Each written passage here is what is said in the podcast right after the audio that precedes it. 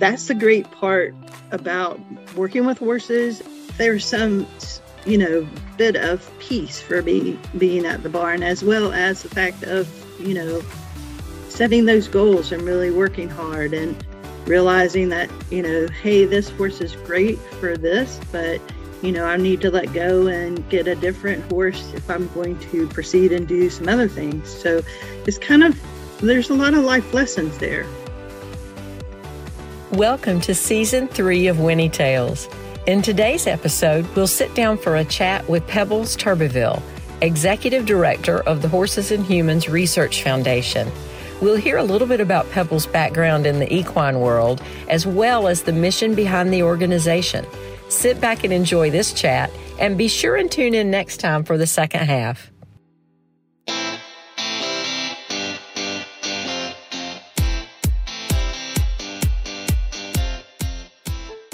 Welcome to Whinny Tales. I'm your host, Julianne Neal, and we're here with Bruce Anderson and friends with all of our favorite horse stories, pony legends, and unicorn yarns. Tune in each week to hear from Bruce with a Nature's View training tip, as well as conversations with some of our favorite horse lovers. Remember, the joy's in the ride.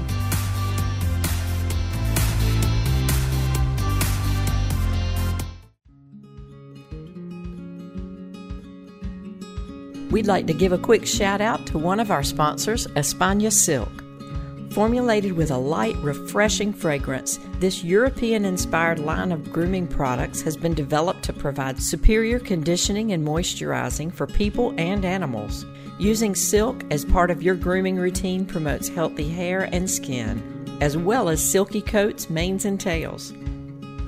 Espana Silk products are made with the finest and safest ingredients available and have been formulated to hydrate and reduce static to bring out the natural luster of your hair and your pet's coats, manes, and tails. Grooming products are all natural, water based, pH balanced, and biodegradable. Make every day a spa day with Espana Silk. Visit their website at espanaproducts.com. I'm so happy to introduce everybody to Pebbles Turbeville if you haven't met her yet. And um, Pebbles, we're thrilled to have you on the podcast to talk a little bit about your organization. You are the executive director of Horses and Humans. And I'm, I'm thrilled to talk to you because I'm going to j- just confess right up front that we have looked into your programs and your grant funding and education and everything for the longest time. And I've been hearing the name Pebbles from several friends. We'll talk about them later. But anyway, you have been famous to me for the longest time. So it's so nice well, it's to nice meet to meet you. you. And um, this is really funny too, because this Pebbles Turbeville is my real name. Um, and I could go into the length of how I got it, but um, it did come from the Flintstones. My brother was a big fan. Um, and the really funny part is um, this past December, I finished my doctorate. So I'm now Dr. Pebbles Turbeville, which is really funny because it's a cartoon made into a doctor. So um, you can't make that stuff up either. That's a lot of hard work. So oh, yeah, nice it's over with. And um, but it's real exciting though, um, because because I've gone through the procedure, I know how hard it is to be in higher education and have that doctoral um, and about what research is all about. So I guess that's really fitting for where I am um, with the Horses and Humans Research Foundation. Uh, I had taught in higher education for almost two decades, and I was training students how to teach therapeutic riding, or some people will call it adaptive riding. And it's really riding for people who have disabilities. Um, so I uh, to come to Horses and Humans Research Foundation as the executive director was almost like my next step because I feel like I'm helping out centers around the country and the world um, with research that really backs up what we believe in and what we see. And those anecdotal stories that we know are true you know with um, children who may speak for the first time on the back of a horse or um, veterans who find some type of sanctuary at the barn due to post traumatic syndrome, or children who might have cerebral palsy who actually get some physical benefits from riding the horses. So there's so many different stories and so many different people that benefit, but having that research to really back it up is the important part for those who really want to have that data and those statistical pieces um, to say, yeah, this is really true. It's not really a fluke. It's not something that happens um, every now and then, or it's not stories made up. Um, yeah, so that's our job is to find money uh, to will get support from the public uh, so that we can support grants. Well, it's funny as I was reading through the website a while back, it, the vision that that whole aspect of the importance of horses just for anybody, everybody, daily life, that so fits in line with what Bruce's model is with horse with natural humanship and, and the whole horses and humans part of it. So I felt just drawn to that side of it. And so that vision you started back in around 2000 2001 to with that that in mind. And then it almost sounded to me like it was that idea of if we build it they will come sort yeah. of like, you know that whole baseball field thing. But yeah. if the research funding is there people will be able to do the research and the importance of all of that. So i kind of am simplifying it i'm sure but ha- tell me about the beginning of the organization and how you got that's the, that's really the truth um, in the sense that molly sweeney is our founder um, she's in Houston, Texas, and had been associated and still associated with a writing program there. And she had seen the benefits, but felt like, you know, we needed to really get into research. And there's some other organizations that help those who are doing um, anything in equine assisted services. And that when I say equine assisted services, I mean therapeutic riding, um, equine facilitated learning, uh, it could be hippotherapy, which is um, with speech language pathologist uh, or occupational um, therapist or physical therapist.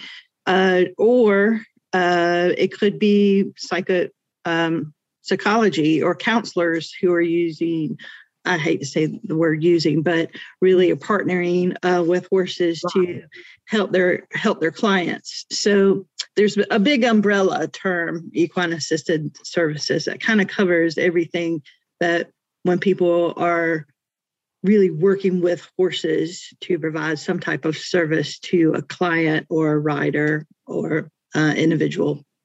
So yeah, Molly Sweeney uh, got a group together and she said, you know, this is this is where I'm seeing this and this is what I hope to do.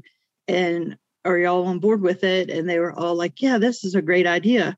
So 2004 is when it really got together and we formed it. And then 2005 is actually when we first um, gave out our first grant. Um, so since then, we've given out 14 grants um, it's almost six hundred and fifty-five hundred thousand dollars, almost over a half a million dollars in grant funds, and those grants have gone to anything from autism, cerebral palsy, uh, veterans. Uh, we did a study on youth, which was really about um, post-traumatic syndrome um, in youth, not just veterans, and so and we also did an innovative uh, grant for technology. So our hope is we've been giving out one grant a year, and this year we have one for fifty thousand um, for the effects of horses on humans that have experienced trauma, and that is kind of a catch-all because it could be anything with trauma. Um, and you know, really, this whole COVID situation has been pretty traumatic for all of us, um, and so it's amazing what people have been doing with programs have been reaching out to first responders emts doctors emergency room who've had to go through all this you know how horrific it's been for them um, who brought them to the barn and said y'all y'all need to take a take a break from the hospital yeah. and come and take a breath at the barn and just relax and chill and so it could be anybody from from that aspect. Um, it could be veterans, uh, it could be um, children at risk who have gone through some type of trauma.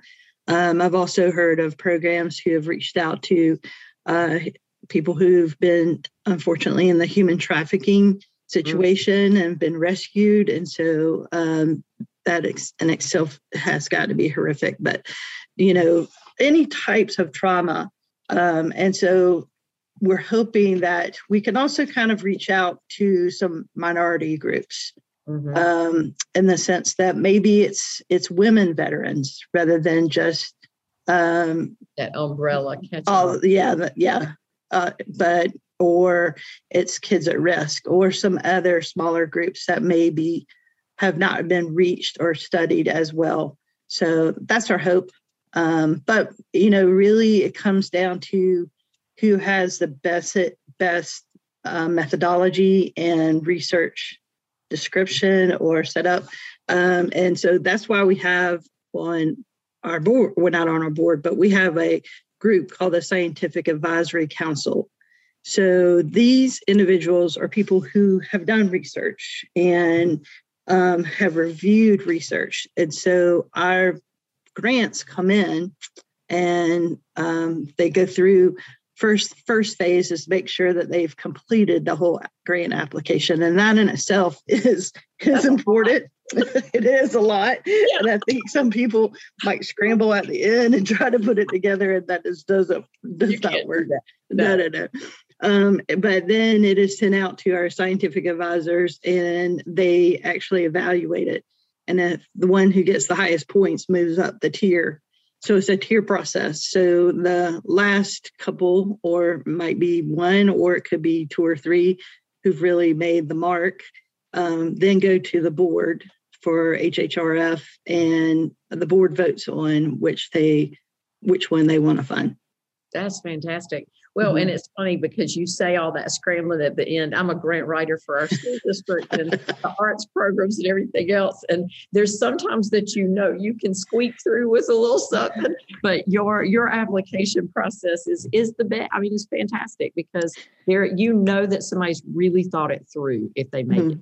it. Yeah, and that's why I really um, want to congratulate really Molly Sweeney and um, the, her group that she reached out to and they i mean this was well thought out. It wasn't just a foundation that was thrown together. Mm-hmm. um, they really looked at other foundations. Um, for example i know with the grant um, process um, they looked at michael j. Fox's um, foundation and how they do the grant reviews as well as like christopher reeves. So it was well researched itself. So it was mm-hmm. a solid um, solid foundation or it was set up great because template. they did the research. Yeah, yeah. Well, and so like if, if somebody did want to find out more, they could go to the website and, and get the application and all that, I'm sure. We'll um we'll come back to that in a minute. But I did want to say, you know, you've got the side of giving out the grant money, and that's a huge part of what you do. You also have to somehow get the grant money in. and so you're sort of that middle, the catalyst for all these things to happen. How much of that search for funding do you have to do? Uh, yeah, that's that's a tough call too because I mean, really, um, you're looking at one. We have to raise funds just to uh, keep up the administrative cost. Um, and we had a virtual office office before virtual was really cool um, in the sense that uh, operations manager is in ohio and that's the actual physical address um, but i'm working in south carolina um, but our uh, board is you know all over the country um, and we're also looking right now for some international because we are an international foundation. Um, we've actually funded three grants in Canada and one in Germany. Um, so I know that's getting sidetracked from what the question was, but no, it really, yeah, yeah. But um, really, I mean, it is about looking at other foundations that perhaps have the same philosophy and goal or mission that we do, um, and so that they will support us not only in um, uh, in our unrestricted funds, being administration, but also giving things to support restrictive funds. So um, I'm hoping to do a fundraiser too, because I really would like to see, for example, um, if we had little silos of grants, you know, who would want what uh, funded in the sense would they want to study on therapeutic riding or perhaps counseling um, with horses, or would they want to see us actually do um, physical therapy or occupational therapy with horses, do another study in that area? Uh, so I thought it would be kind of fun to do a, a little bit of a, a, fundraiser where people could donate, and um, hopefully the board would take that into effect as far as where, where we would go with those with, funds. Yeah, that's a great idea.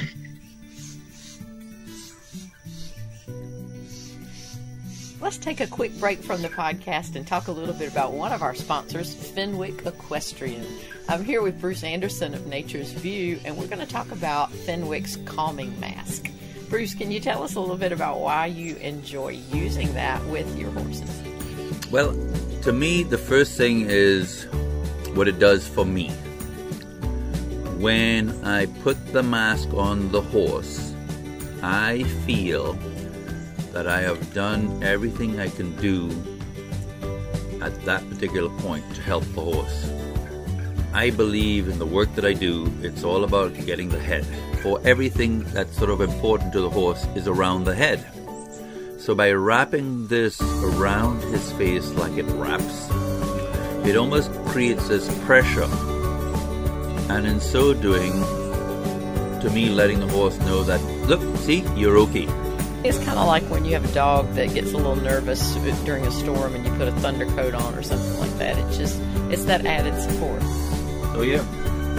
So, if you'd like to know more about all of the technology behind liquid titanium and the Fenwick liquid titanium mask, which is the original therapeutic calming mask available from the company, you can check out their website at fenwickequestrian.com, where they have all sorts of other exciting apparel.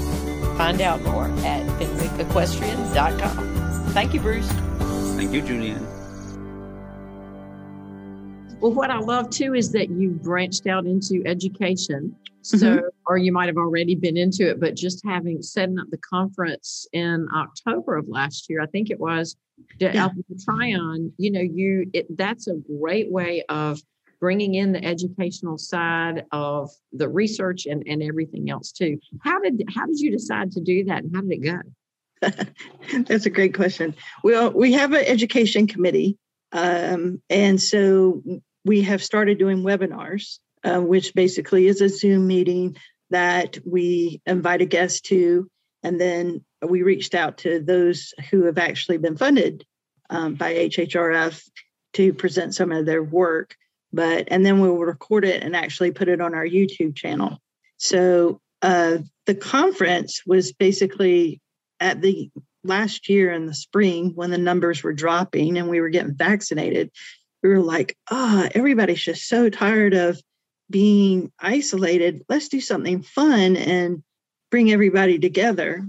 And so um, I was teaching as an adjunct and as a advisor to uh, isothermal community college and near Tryon, and they have a great facility. And so I reached out to them, and then uh, Tryon they were having a bunch of events going on that was very similar. They had the Paralympians there. So we were like, well, that would be a great evening aspect. And so I just, uh, within like three or four months pulled everybody together and said, wow. hey, let's have a conference. And so, you know, we had people all over the country who came to present um, some of our our grantees um, mm-hmm. presented about their projects. Uh, we even had uh, Racing to Relate, which is a uh, English uh, group, but was presented by a friend who is actually from France but she was in Kentucky. So she came over from Kentucky and presented on that. So it was really great, and everybody just loved it. And I began to panic though, because in the summer, that's when numbers started going back up. Yeah. Um, but um, we took precautions. It was a big enough facility. It sat 1,200 people. Mm-hmm. And I just was looking at having 100. So that gave us plenty of space plenty to be safe. Space. Yeah, yeah. So, and it all worked out great. We're actually, um, I'm about to announce in the next week or two about having one um, at the end of the summer so mm-hmm. that we're going to have another conference. And then get this in 2023 in June, we're going to have one in France. Um, and, yeah, yeah, international conference. Um, Sign and, me up. I'll be there for that one. Yeah. for both of them coming up, actually, but specifically for that one. Oh. Well, the problem was um, after I did my first, the first conference, the board was like, well, it's not a matter of if we're having a conference, it's where we're having it and when we're having it. And then they were like, and um, the lady from France said, "Yeah, you you should come to France in two years." And we were like, "Okay." So I started talking to him, and I'm like, "What if we did something around Normandy D-Day?" Mm-hmm. Um, and then a friend of mine, Megan uh, McQueeney, who's at Bravehearts, she actually does a Trail to Zero program where they take veterans and ride in major cities like New York, Washington, mm-hmm. Chicago, and trying to bring awareness to veteran suicide and how we can bring that to zero. And so I was like, wouldn't it be awesome if we did a trail to zero internationally in France on. D Day or around D Day? Um, so yeah, that's it's going to be like two events under one big umbrella.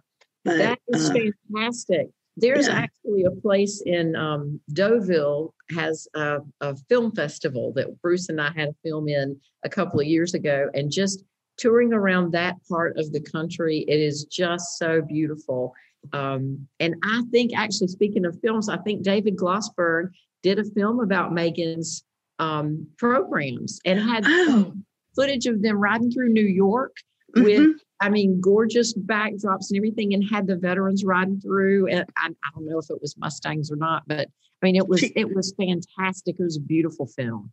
Yeah, she does have a couple of Mustangs that some of her veterans have um, trained, and so yeah, that's like bringing it full circle when you exactly. bring them out of out of the wild, and then you're riding them down the wild street of New York or right. to DC. But yeah. Well, and that's so. part that's one of the things Bruce and I have talked about. One of our focuses. So someday when I really do get my grant grant proposal together, maybe that'll be part of it. But um, I, I, think we will we'll be there. I'll come to the one next year too. I hope you have it in Tryon again because that's near me.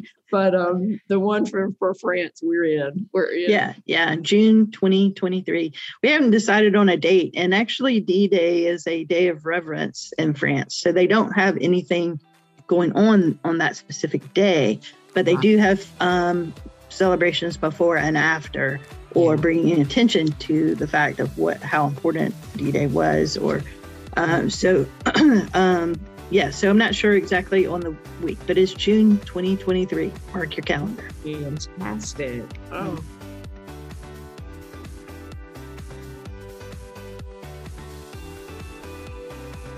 You're listening to Whinny Tales, the official podcast of Nature's View and the Marley Project, brought to you by JA Media Productions.